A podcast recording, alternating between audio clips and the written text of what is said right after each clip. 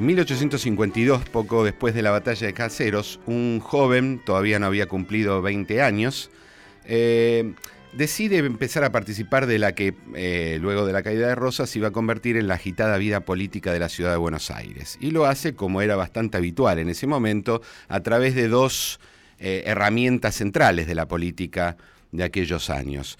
Por un lado, las armas, se alistan la Guardia Nacional de la, ciudad, de la provincia de Buenos Aires, y eh, lo hace a través de la escritura, a través del periodismo. este joven participa en algunas batallas del año 52, eh, luego comienza a escribir a partir del año 56 y empieza eh, dentro de las facciones propias de la ciudad de Buenos Aires, se empieza a inclinar por aquellos que pretenden que la provincia vuelva a incorporarse a la Confederación. Tenemos que recordar que poco después de la batalla de Caseros, Buenos Aires eh, se declara autónoma de la Confederación y no sigue o no obedece al mandato ni de la Constitución del 53 ni del presidente Justo José de Urquiza. Ahora, este joven, por supuesto, se ve cada vez más atraído por la figura de Urquiza, que en ese momento es la garantía de la unidad eh, de la Confederación, y decide en 1858 viajar a Entre Ríos para servir en las armas y con la pluma a este nuevo, eh, a su nuevo ídolo político. Allí participa de las batallas de Cepeda y de Pavón, y es muy probable que en la batalla de Pavón, esta extraña actitud de Urquiza de abandonar el campo de batalla, comience su eh, paulatino alejamiento de la figura de Urquiza, aunque es un alejamiento, por cierto, bastante lento. Durante los años 60 sigue escribiendo, eh, se hace cada vez un periodista más importante.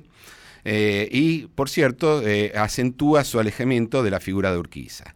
Lo acentúa tanto que eh, a partir de 1870, eh, si bien critica el asesinato de Urquiza por parte de López Jordán, eh, luego de este asesinato comienza a acercarse justamente a la rebelión antiporteña y antiurquicista de López Jordán en Entre Ríos. Participa de las primeras batallas en 1871 y la derrota de las tropas de López Jordán frente al ejército nacional hacen que tengan que ir primero a Brasil y luego a Uruguay. Eh, un año después, en 1872, está nuevamente en Buenos Aires, pero el gobierno de Sarmiento lo persigue, por lo cual debe ocultarse. se oculta curiosamente muy cerca de donde está Sarmiento, en el Gran Hotel Argentino, a pasos de lo que por entonces era la Casa de Gobierno, la Casa de los Virreyes, todavía no existía la Casa Rosada, y allí escribe ya que no puede tomar las armas, se dedica a su otra pasión, que es la escritura.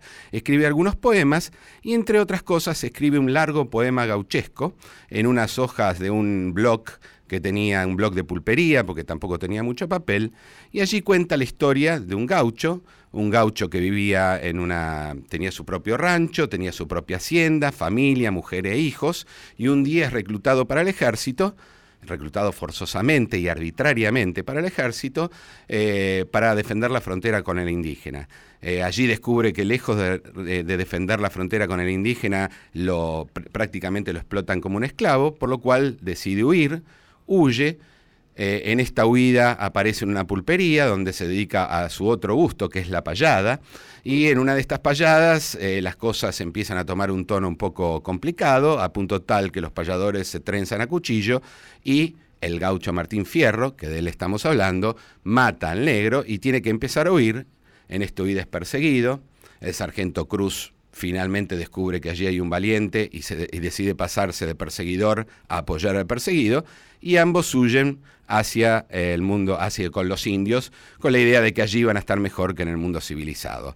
Por supuesto, estamos hablando de José Hernández y ya hemos avisado, estamos hablando del gaucho Martín Fierro. Ahora, una cosa que no se recuerda del poema de Martín Fierro, tal vez porque está solo en dos pequeñas estrofas, es por qué fue enviado a la frontera. ¿Cuál fue la razón por la cual fue arbitrariamente reclutado? Porque finalmente toda arbitrariedad tiene una razón. El problema es que las razones se acomodan a, gusto de la persona, pero razones hay. Y esas razones están en el Martín Fierro, ¿no? Eh, cuenta Hernández que Martín Fierro está en una pulpería cantando y repentinamente llega el juez de paz para empezar a reclutar forzosamente gente. Algunos huyen, él decide no huir, no tiene por qué huir, es un, eh, se, dedica a un trabajo legal y lo hace con conocimiento de todos. Aún así, el juez decide, el juez de paz decide eh, reclutarlo para el ejército. ¿Y por qué lo recluta? Vamos a ver por qué dice Hernández que lo recluta. Dice así, a mí, a mí el juez me tomó entre ojos en la última votación. Me le había hecho el remolón y no me arrimé ese día. Y él dijo que yo servía a lo de la exposición. Y así sufrí ese castigo, tal vez por culpas ajenas, que sean malas o sean buenas, las listas siempre me escondo. Yo soy un gaucho redondo y esas cosas no me enllenan. Al parecer lo llevaron preso por no votar, por no ir a votar al partido del juez de paz. Y no va a votar sencillamente porque no tiene ganas, no porque alguien se lo impide. Esto es curioso. Solemos decir que las votaciones del siglo XIX no son relevantes. Sin embargo, eh, José Hernández en su libro pone esto como la gran causa de la huida de Martín Fierro. ¿Qué son las elecciones en el XIX? ¿Cómo se hacen? ¿Son como creemos? De eso se trata el programa de hoy.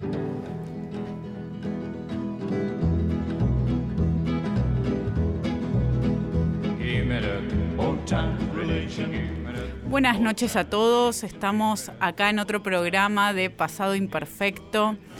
Hola Luciano, ¿cómo andás? Hola, buenas noches, ¿qué tal? Hola Sabrina. Estamos esta noche junto a María José Navajas y a Martín Castro. María José, hola. Hola Sabrina, muchas gracias por la invitación. Hola Luciano.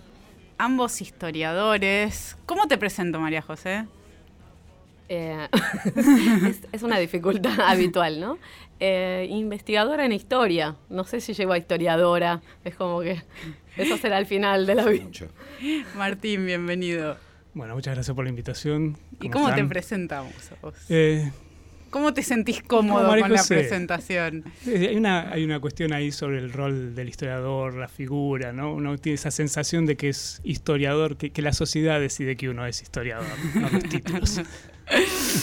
Y estamos todos acá esta noche para hablar sobre elecciones, elecciones en la Argentina y vamos a centrarnos especialmente en el periodo anterior a la ley Sáenz Peña. ¿Cómo eran las elecciones antes de esta época? Y comienzo haciéndoles una pregunta. Hay, algunas ideas que están muy presentes en el sentido común de que en el siglo XIX y antes de 1912, antes de la ley Sáenz Peña, las elecciones eran pocas, no eran demasiado importantes, no eran competitivas el voto no era universal y los que votaban eh, eran unos pocos privilegiados. Comienzo por preguntarles, ¿esto era así? Eh, no, básicamente no hay muchos matices ahí en todo lo que dijiste, eh, Sabrina, pero bueno, lo que primero podríamos decir es que eh, todo hombre adulto, que sería mayor de 18 y 17 años, eh, tenía el derecho a votar. Hombre, para diferenciar. recién el voto femenino sabemos, bueno, viene mucho después. Pero básicamente estamos hablando de un sufragio universal masculino hombre adulto no era necesario tener propiedad. No, para nada. Lo único que era necesario era anotarse previamente en lo que se llamaba el registro cívico, que serían los padrones actuales. O sea, esa inscripción era voluntaria, al igual que el voto era voluntario. Es una diferencia importante si queremos empezar a hacer contrastes. No era como ahora que el padrón está elaborado y uno va simplemente el día de la elección y se presenta, sino que había que inscribirse previamente. sí, exactamente. Era un punto importante. Y el otro, bueno, que mencionabas, si eran muchos, pocos, bueno, eso sí era muy variable, al igual que la competencia, la competencia electoral eh, no, iba de suyo, digamos, no era algo este, que tenía que y además era algo que para los propios contemporáneos no necesariamente tenía que ser así. Así que bueno, eso es un otro terreno con muchos matices, pero bueno, podemos decir que había elecciones competitivas, otras que no. Había elecciones en las que participaba, se movilizaba y participaban muchos hombres, mucha gente, y otras que no. O sea, y otro dato importante es que había muchas más elecciones que hoy, que el día de hoy. Nos quejamos de las PAS o bueno, las frecuencias este, de las elecciones. Bueno, en el siglo XIX había elecciones todos los años y a veces más de una, dos, tres, porque bueno, por el calendario, por las renuncias, por una serie de circunstancias, pero ya de antemano estaba previsto que elecciones provinciales y elecciones este, nacionales había prácticamente todos los años una segura. Eh, ¿Y esas elecciones eran relevantes en el espacio público? ¿O eran pasaban sin que se enterara la, gente? No, en general la elección era un momento relevante, sobre todo si se anticipaban competitivas, pero la elección en sí mismo como, como un momento, digamos, de, movilizar gente y de este, resolver una cuestión básica del sistema representativo, que es la sucesión, eh, era un tema relevante, más allá si la elección en sí era competitiva o no. Eh, uno mira, mirando solamente la prensa o los debates legislativos, rápidamente uno se da cuenta de lo importante que era el hecho de la elección. Si bien no era este, eh, un momento idealizado, como tenemos muchos en la cabeza, era un tema trascendente para la discusión. Eso sin lugar a dudas.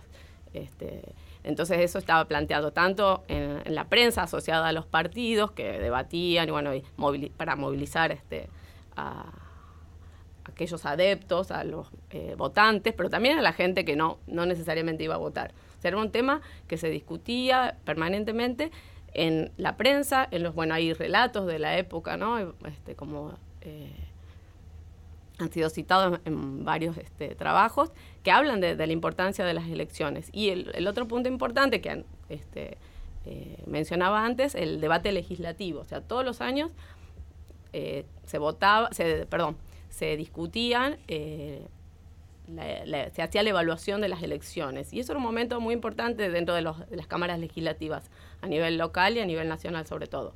Y cada reforma electoral involucró también debates muy importantes.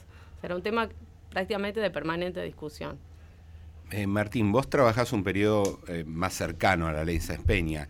¿Cómo eran las elecciones? Si eran iguales que en los periodos anteriores al predominio del PAN o la aparición del PAN señala alguna diferencia al respecto, sobre todo en este punto, ¿no? Eh, tendemos, una, idea es que la elección no era importante porque quienes votaban eran pocos, pero quienes votaban no eran los únicos que participaban del hecho electoral.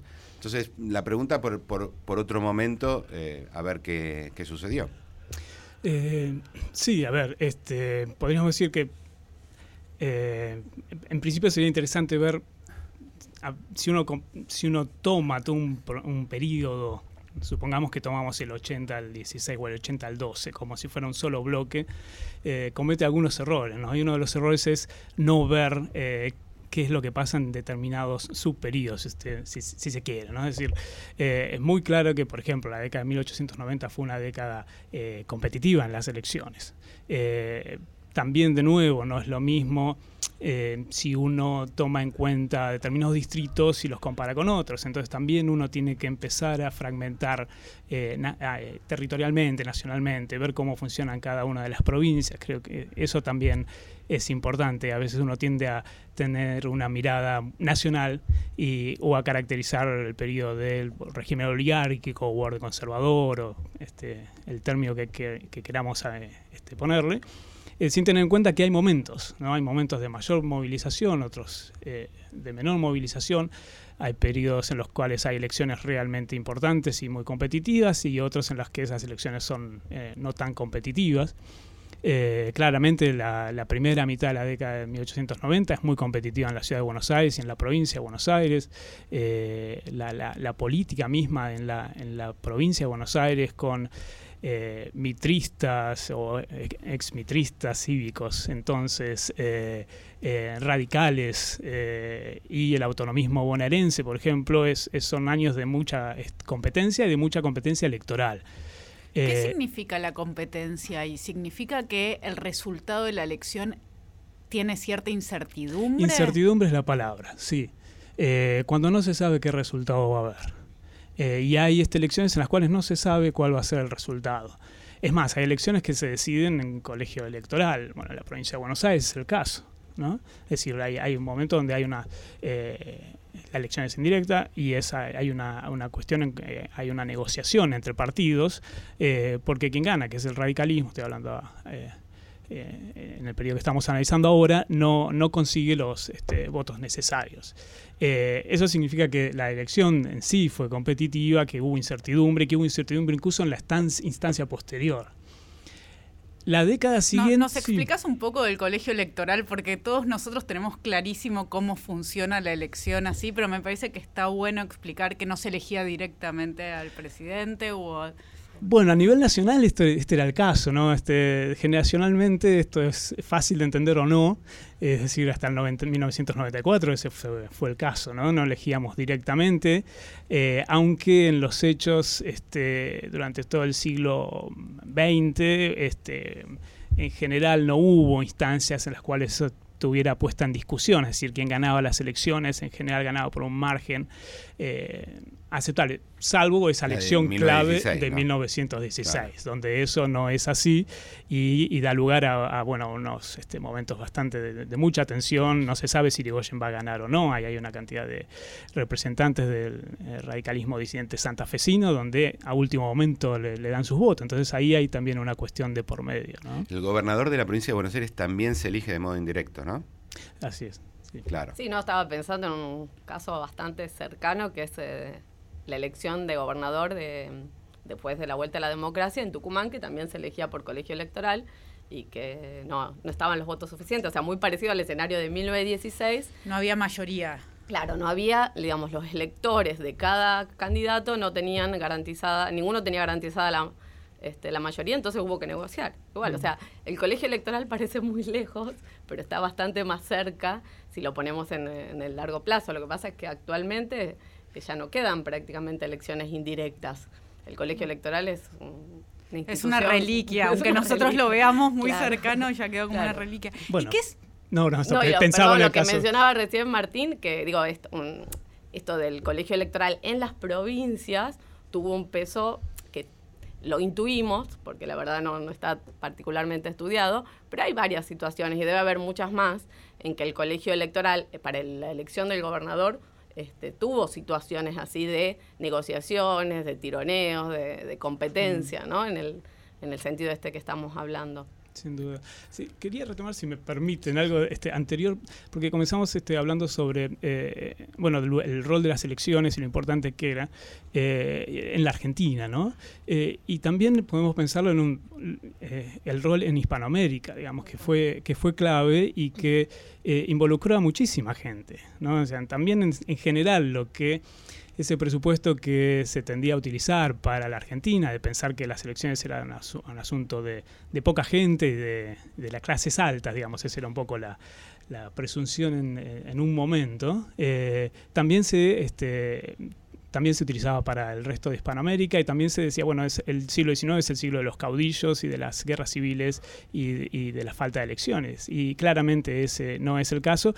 Y además son elecciones en las cuales en general los reglamentos electorales eh, son bastante amplios. ¿no? Hay, por supuesto, una serie de matizaciones, pero eh, son bastante amplios. En algunos casos hay sufragio cuasi universal, como es el caso del Río de la Plata, eh, tempranamente pero en otros casos, si no lo hay, de cualquier manera, eh, siempre hablando de sufragio masculino, este, solo recién lo este, conversábamos, de cualquier manera es, es este, relativamente amplio en, términos internacionales para la época.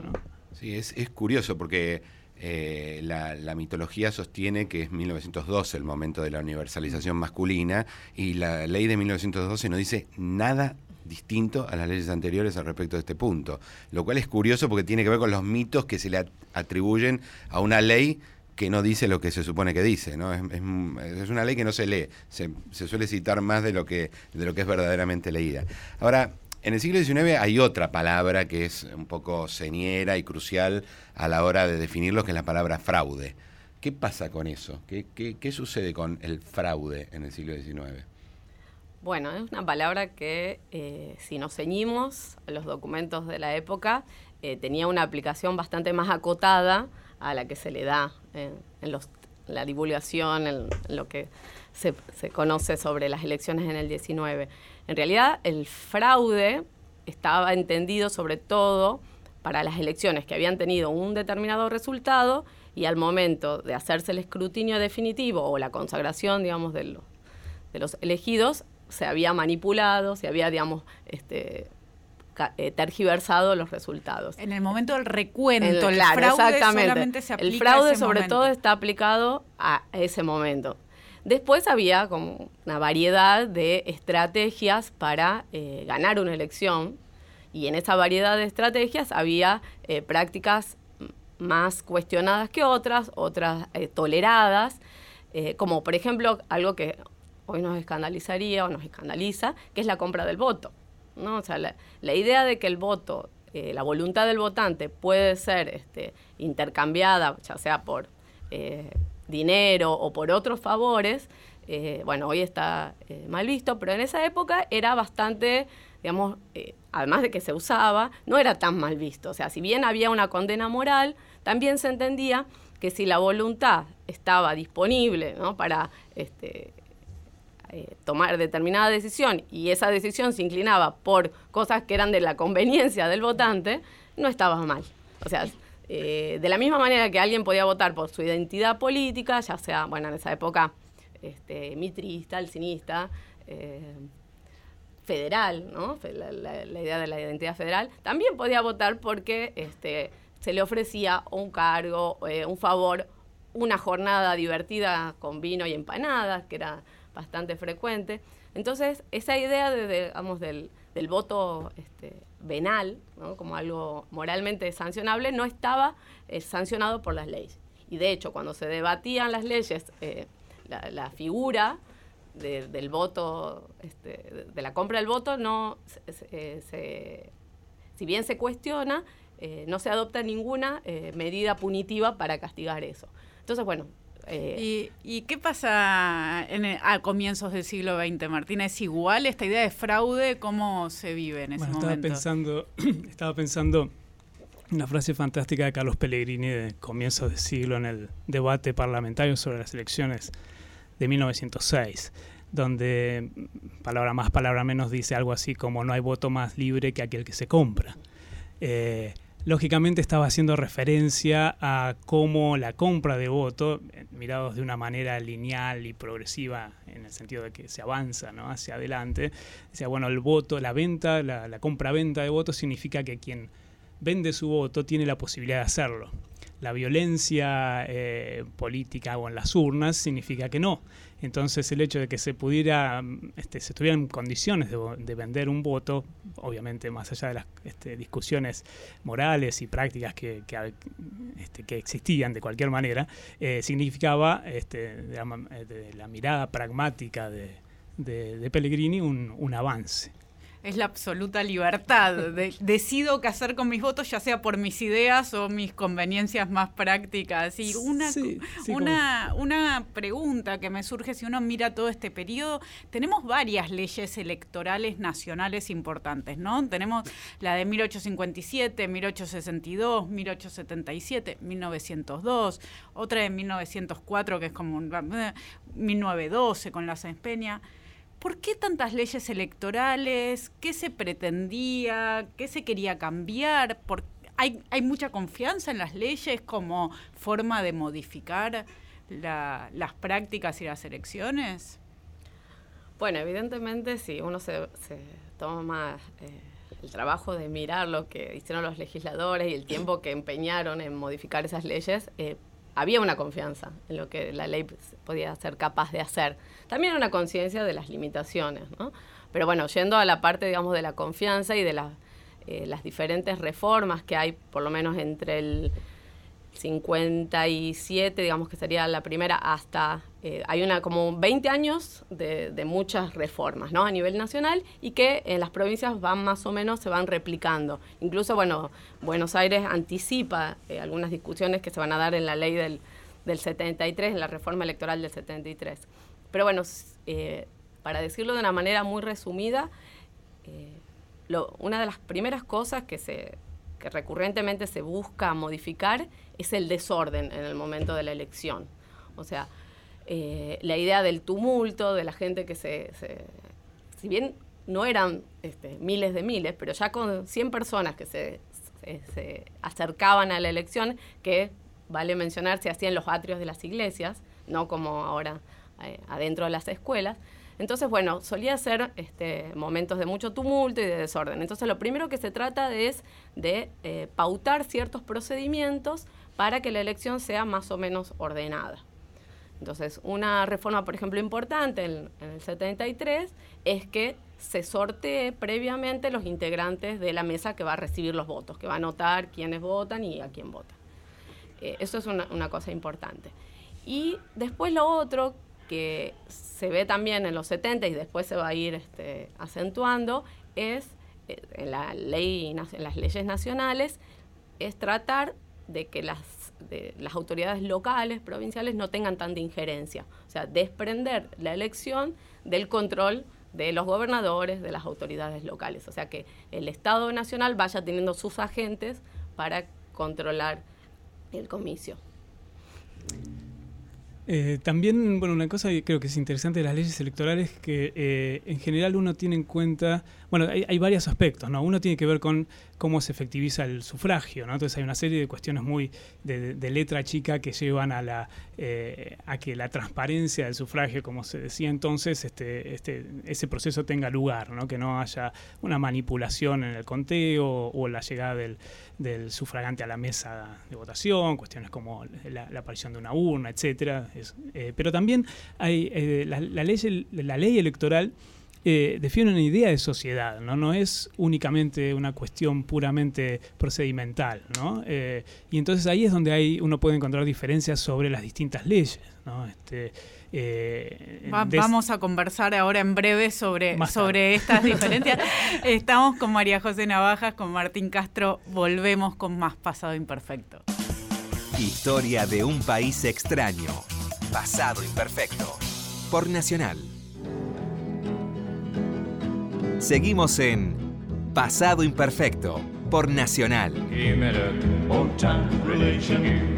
Seguimos acá en Pasado Imperfecto conversando sobre las elecciones, sobre cómo eran las leyes, las prácticas, cómo eran las apuestas que se hacían en el siglo XIX y a comienzos del siglo XX sobre esta sociedad y esta ciudadanía que se estaba construyendo. Seguimos conversando con María José Navajas y con Martín Castro. Agradezco a la presencia, la ayuda de Fernando Salvatori en el control y a Lucía Chediek que nos acompaña siempre en la producción. Y conversemos un poco sobre las prácticas, sobre cómo eran las elecciones. Bueno, arranco yo que estoy más atrás siempre. Eh, bueno, las generalmente, digamos, un, tema importante para la elección era asegurar que la gente vaya a votar.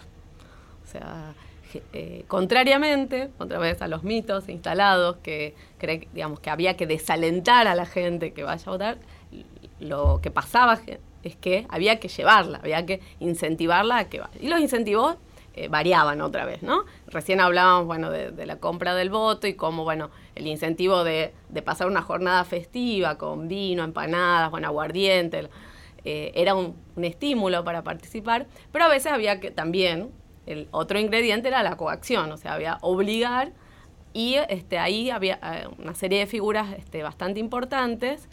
Eh, voy a hacer un paréntesis breve, eh, que la elección es clave entender el espacio local. O sea, la elección no existe si no miramos en detalle lo que pasaba en cada uno de los distritos. Entonces ahí aparecen estas figuras que digo son claves para hacer la elección. Bueno, el juez de paz, el comandante, el comisario, eh, después más adelante eh, algunos este, eh, agentes de, por ejemplo, el ferrocarril, digamos, empleos que se van diversificando al calor bueno, del, desarrollo económico del país. Pero bueno, estas figuras, que son este, figuras claves de autoridad en el espacio local, eran los que invitaban y a veces obligaban, o también al mismo tiempo obligaban a la gente para que vaya a votar. Y digo que este era importante porque eh, cuando uno mira este, la documentación encuentra que muchas veces las elecciones no tenían lugar o, eran anuladas porque no, no había habido concurrencia. Esto sobre todo pasaba cuando se anticipaba que no iba a ser competitiva la elección. Entonces, bueno, eh, estos eran los, los sujetos este, que invitaban y también coaccionaban, como decía recién, a eh, los votantes para efectivamente, este, primero anotarse en el registro electoral, que decíamos recién, y después este, participar de la elección. Y bueno, y llegaban, este, el voto, la forma de votar eh, la primera parte, digamos, de, este periodo que hablábamos recién, de, fines de los 50 hasta eh, los 90, fue variando. Primero era el voto a viva voz, que estaba explícitamente puesto así en la ley, o sea que el votante tenía que decir a quién votaba. O sea, te parabas frente a una mesa y con todos los vecinos rodeándote, decías los nombres. Decías los nombres, exactamente. Y luego se fue modificando en, función de garantizar la libertad del votante, se pensaba que el voto a viva voz estaba este, sujeto a mayores condicionamientos que este, otras formas de votar. Y bueno, ahí entra, empezó a discutirse tempranamente la opción del voto secreto, pero finalmente lo que se resuelve es una cosa medio transaccional, que es que el votante escribe, y como la mayoría no sabía escribir, se lo escribía a la autoridad de la mesa, su voto en un papel y se metía en la urna. Ese era básicamente el procedimiento. Sí, yo tengo dos, dos dudas sobre eso. La primera es justamente del mito que hablaste vos, ¿no? Supuestamente el siglo XIX es un momento en que hay mucha gente que quiere votar, los ciudadanos, y hay una élite maldita, desagradable, que no deja... Vos estás presentando algo que es exactamente lo contrario. En general la gente no quiere votar. Podrían explicar eso, explicar por qué. Y el otro asunto es, también sabemos que eran violentas. ¿Cuándo era el momento en que, en que había violencia? Porque vos lo estás describiendo y falta un momento de, enfrentamiento que entiendo que sucedía eso. Bueno, nosotros tenemos una noción de que la gente está desesperada por ir a votar en general, ¿no? Sí. Cosa que en la realidad vemos que no es tan así, si no, no tendríamos un voto obligatorio. Eh, eso es una gran cuestión para pensar nuestra historia en general. Eh, pero bueno, la gente en general, digamos, si no había un estímulo o un elemento coactivo, no, no tenía mayor interés en ir a presentar el voto. Eso no quería decir que no estuviese interesada en la política. Lo que pasa es que hacer una elección era una situación bastante específica con ingredientes este, particulares, como mencionaba recién, entre los sujetos, bueno, los, los intereses que se movían. Y generalmente la elección competitiva era la que despertaba más interés. Paradójicamente, esa elección competitiva era la que estaba más este, propensa a generar disturbios, violencias, enfrentamientos, porque se entendía el acto de votar como un acto varonil, que había que defender la urna, que había que defender este, los votos, y entonces se, se, armaba una tensión previa que muchas veces desataba en violencia física, no siempre, pero muchas veces. Entonces, quiénes estaban dispuestos a participar de esa situación. O sea, no todo mundo estaba dispuesto a, poner el cuerpo para, este, para esas situaciones. Entonces, lo que pasaba es que, eh, como se decía en, los términos de la época, en general la, gente decente no quería participar de esas situaciones.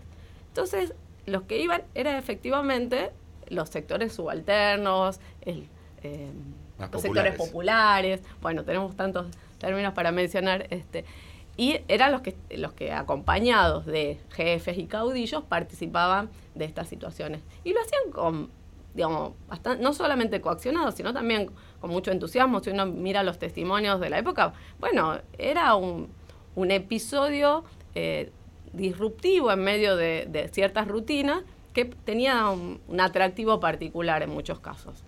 Y bueno, y después estaba todo el, el resto de la gente decente que leía los diarios, iba a, los, a las manifestaciones, porque era un momento más, este, más organizado, que participaba o de reuniones privadas, los, los famosos, este, ahora no va a salir el término de la época, los convites, los banquetes, bueno, los banquetes son posteriores, pero bueno, que permanentemente eh, estaba eh, hablando, discutiendo, preparando la próxima elección, discutiendo la elección pasada.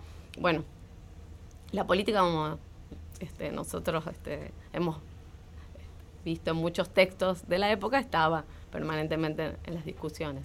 Eh, y Martín, ¿y esto va cambiando? Porque lo que describe ella tiene que más bien que ver con los años, calculo, 60 y 70, y a, medida que el PAN se, se consolida, pues, entendemos que hay algunos cambios. ¿Es así? Eh, sí, a, ver, eh, de, nuevo la, importancia de cuándo eh, nos centramos es, creo que es clave, ¿no? Este, disculpen la Vamos con eso, vamos con eso ahora sí. La búsqueda de especificidad, pero de nuevo la, década de 1890 es, competitiva y entonces hay eh, una, una participación más, más amplia. Pero además de la participación, ¿hay formas de votar que son distintas a las anteriores? Eh, hay una, eh, en general los observadores eh, y los testimonios de la época lo que tienden a, señalar es que las hay, una menor, este, un menor impacto de la violencia electoral. ¿no? Este, hay, hay, un menor impacto de esa violencia. lógicamente depende también de las elecciones y los momentos. También es cierto que, eh, nuevamente, dependiendo los distritos y los periodos y el impacto de las políticas, eh, hay, este, una, eh, una estrategia electoral está adoptada a partir de 1891, que fue la política del acuerdo, tuvo una cierta incidencia sobre qué pasaba durante los comicios. Es decir, nuevamente, sobre todo en la ciudad de Buenos Aires, provincia de Buenos Aires, también en las provincias, dependiendo, la no era la primera vez que se adoptaba una llamada política de conciliación, es decir, donde se llegaba a un acuerdo sobre las listas de candidatos y provenientes de partidos distintos. Eso significaba lógicamente una menor competencia en las urnas, digamos. Se sabía cuál era. antes, digamos. Se arreglaba en, las en las listas se arreglaba la competencia. Exacto. Entonces había una competencia ya este, arreglada. Eh, Resuelta previa al momento de votar. Que muchos después, digamos, en el cambio de siglo, este, van a este, eh, endilgarle a esa estrategia este, política que también tenía que ver con intento de, eh, de mantener la conflictividad en el momento previo a la elección y no durante o después, eh, eh, van a indicarle a esa política del acuerdo las, las culpas, los defectos que se transferían al, al, régimen electoral. ¿no? Es decir, recuerdo un artículo de Estanislao Ceballos, por ejemplo, diciendo bueno, que la política del acuerdo había este, ido exactamente en contra de la virtud cívica y del desarrollo de la virtud cívica, producía exactamente el resultado inverso. ¿Cómo eran las campañas electorales en ese momento? Eh, las campañas electorales eran este, bueno, activas dependiendo nuevamente la, eh, las posibilidades o no de, que hubiera una... Eh, o hasta que se definía, ¿no? ¿Quién era ese candidato que se acordaba? ¿Había debate público sobre cómo era? La, prensa es, muy importante en ese sentido. Este, la, prensa define, bueno, las diferencias entre los distintos... Este, partidos y grupos, esto, esto creo que es, es importante decirlo. Hay prensa de la época que están claramente encolumnadas. Bueno, hay una serie de trabajos eh, con respecto a eso, no, voy a mencionarlos, pero eh, que han sido muy claves en, renovar la historiografía, ¿no? Este, pero uno puede pensar simplemente en el diario La Nación, reflejando la, mirada de, del mitrismo, este, donde claramente este, mantiene, sostiene el, impacto de, la, de, los cívicos o republicanos posteriormente, divulga el, programa, divulga de cómo se establecen los comités, hay un establecimiento de comités, esto es, este, es clave, hay una, hay una, si una, una política territorial en ese sentido, es decir, no es simplemente una orden dada de arriba hacia abajo, otra cuestión, retomando un poco lo que decía este, María José hace un rato, hay figuras locales que son claves, ¿no? En la movilización, eh, sobre todo cuando se piensa en el voto colectivo, ¿no? Este, eh, es, clave la, figura de los intermediarios, caudillos, este, punteros. El voto era esencialmente colectivo. Nosotros imaginamos el voto como un acto netamente individual, ¿no? Incluso nos encerramos en un lugar para que no nos vean. Eh, no era así en esa época. Bueno, en general, este, este, si, si, nos, este, si miramos los testimonios de la época, claramente el voto colectivo tiene un, rol eh, central. Y, ¿Qué es, ¿Cómo es exactamente el voto colectivo? O sea, para, para quien no puede imaginarlo. Bueno, por ejemplo, los peones de los corraleros municipales eh, o eh, alguna figura central a nivel local como un juez de paz o un, comisario. Recordemos la carrera este, política de, de Hipólito este, comienza como, como comisario, este, donde debe haber aprendido eh, mucho sobre la política práctica, sin duda. entonces esas figuras eran claves y eran figuras que este, habían sido capaces por diversos motivos, no simplemente por su lugar en la estructura del Estado, no porque trabajaran o fueran jefe de una repartición, sino también porque habían desarrollado una serie de eh, relaciones sociales a nivel local. Eran capaces de, movilizar, ¿no? de, movilizar y de llevar este, electores eh, eh, a, la, mesa electoral. Entonces esas figuras eran claves porque las este, figuras a nivel provincial, en las legislaturas provinciales o incluso a nivel nacional no siempre tenían esa capacidad. En realidad uno podría hasta decir lo contrario, es decir, uno piensa de nuevo para finales del siglo XIX, comienzos del siglo XX, la figura de Carlos Pellegrini es alguien que se mueve en otros, eh, en otros ambientes y uno de los problemas que tiene para perpetuar sus chances de llegar a la presidencia en el cambio de siglo nuevamente, es que no tiene una relación cercana con, no moviliza electoralmente. Tiene relaciones con caudillos rurales de la provincia de Buenos Aires, pero él en sí no moviliza. Y, yendo más para el siglo XIX, yendo para atrás, ¿cómo, la misma pregunta, ¿cómo era la campaña electoral? Una cosa que recuerdo siempre es el momento en el que Sarmiento es elegido presidente, ¿no? Que él no estaba en la Argentina y de hecho no había estado los meses anteriores y sin embargo, digo, cuando uno piensa hoy en un candidato, lo piensa haciendo campaña, visitando lugares, hablando en público. Es cómo eran las candidaturas y cómo era la campaña. Bueno, justamente estaba pensando esto cuando, eh, cuando mencionaba también Martín el cambio, digamos, del 80 al 90. Eh, bueno, eh, creo que, por lo que sabemos hasta ahora, que a partir de la presidencia de Sarmiento, o sea, cuando ya está Sarmiento ejerciendo la presidencia, empieza a haber novedades a nivel de la campaña electoral en un sentido de amplificar, de extender el movimiento previo a la elección. Eh, primero hay que decir que muchas veces este movimiento era mucho más importante que la elección en sí, porque era el momento de medir fuerzas. O sea, se medía fuerza en la movilización, en el armado de los clubes, de los comités, en la inscripción en el registro. Ahí se iban este, movilizando y midiendo este, la fuerza que tenían las diferentes agrupaciones. Agrupaciones que a su vez sostenían una candidatura.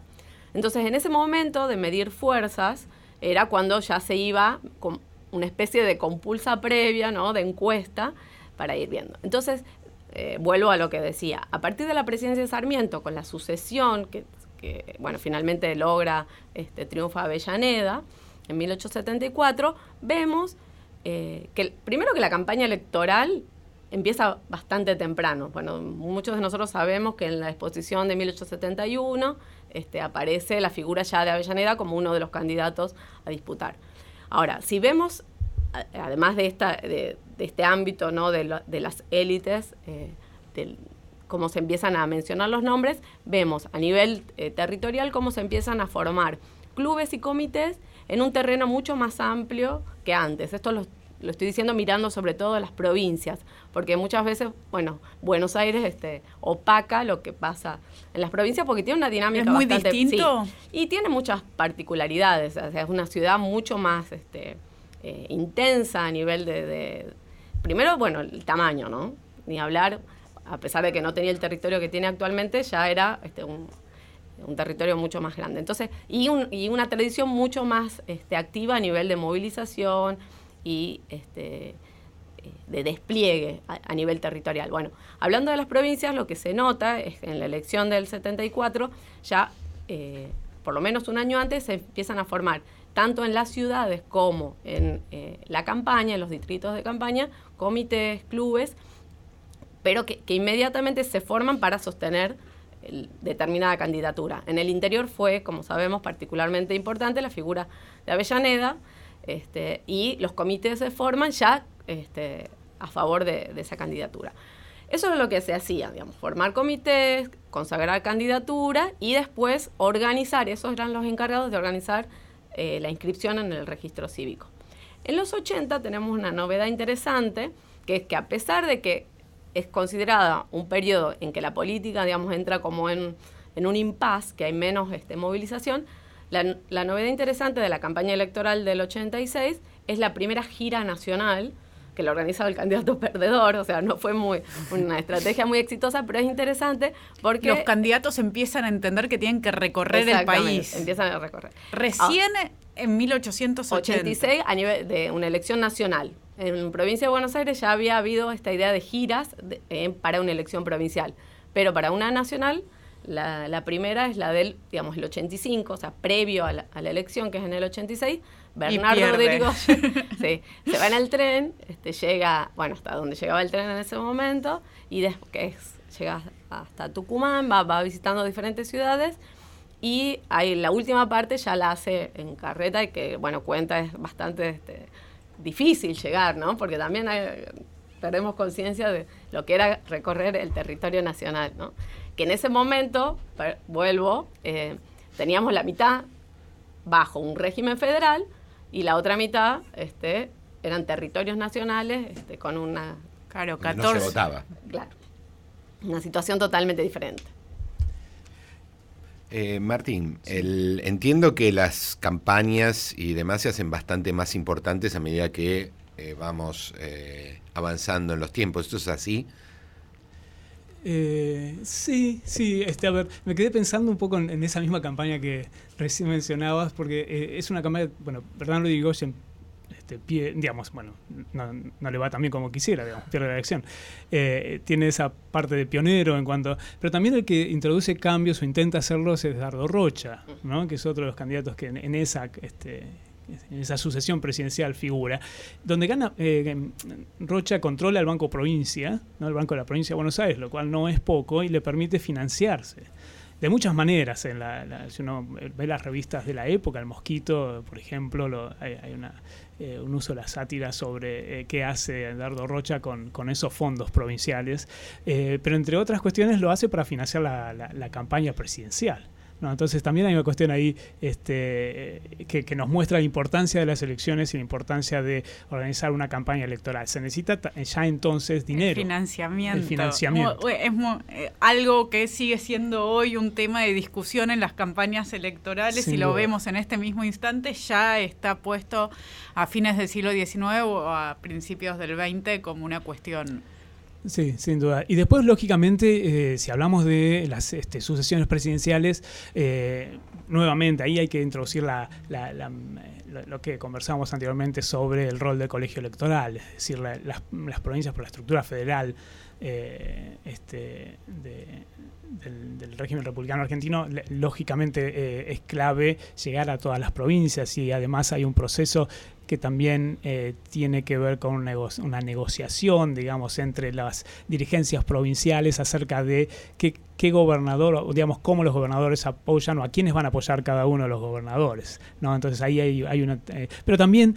digamos, esa es una, parte de la cuestión, la otra es la organización de la campaña electoral. Y en eso hay, este, creo que hay una, una, una mirada cada vez más, más clara con respecto a eso, ¿no? de la importancia de este, establecer... Eh, comités clubes eh, en, en, las provincias. ¿no? Este, en la primera década del siglo esto creo que va a ser, este, va a ser muy claro. Si uno ve la campaña de, de 1909, eh, la, que lleva la elección de, desde de Roque Sáenz Peña eh, como presidente, ahí hay una, este, una importancia eh, por este, una, decisión por establecer, eh, primero ver qué partidos provinciales se alinean con, con, esa coalición que finalmente va a apoyar a, Roque Sáenz Peña, pero además este, establecer comités, ¿no? Hay una este, formación, una, una apertura de comités en cada una de las provincias. ¿Para eso qué? Es importante. ¿Por qué?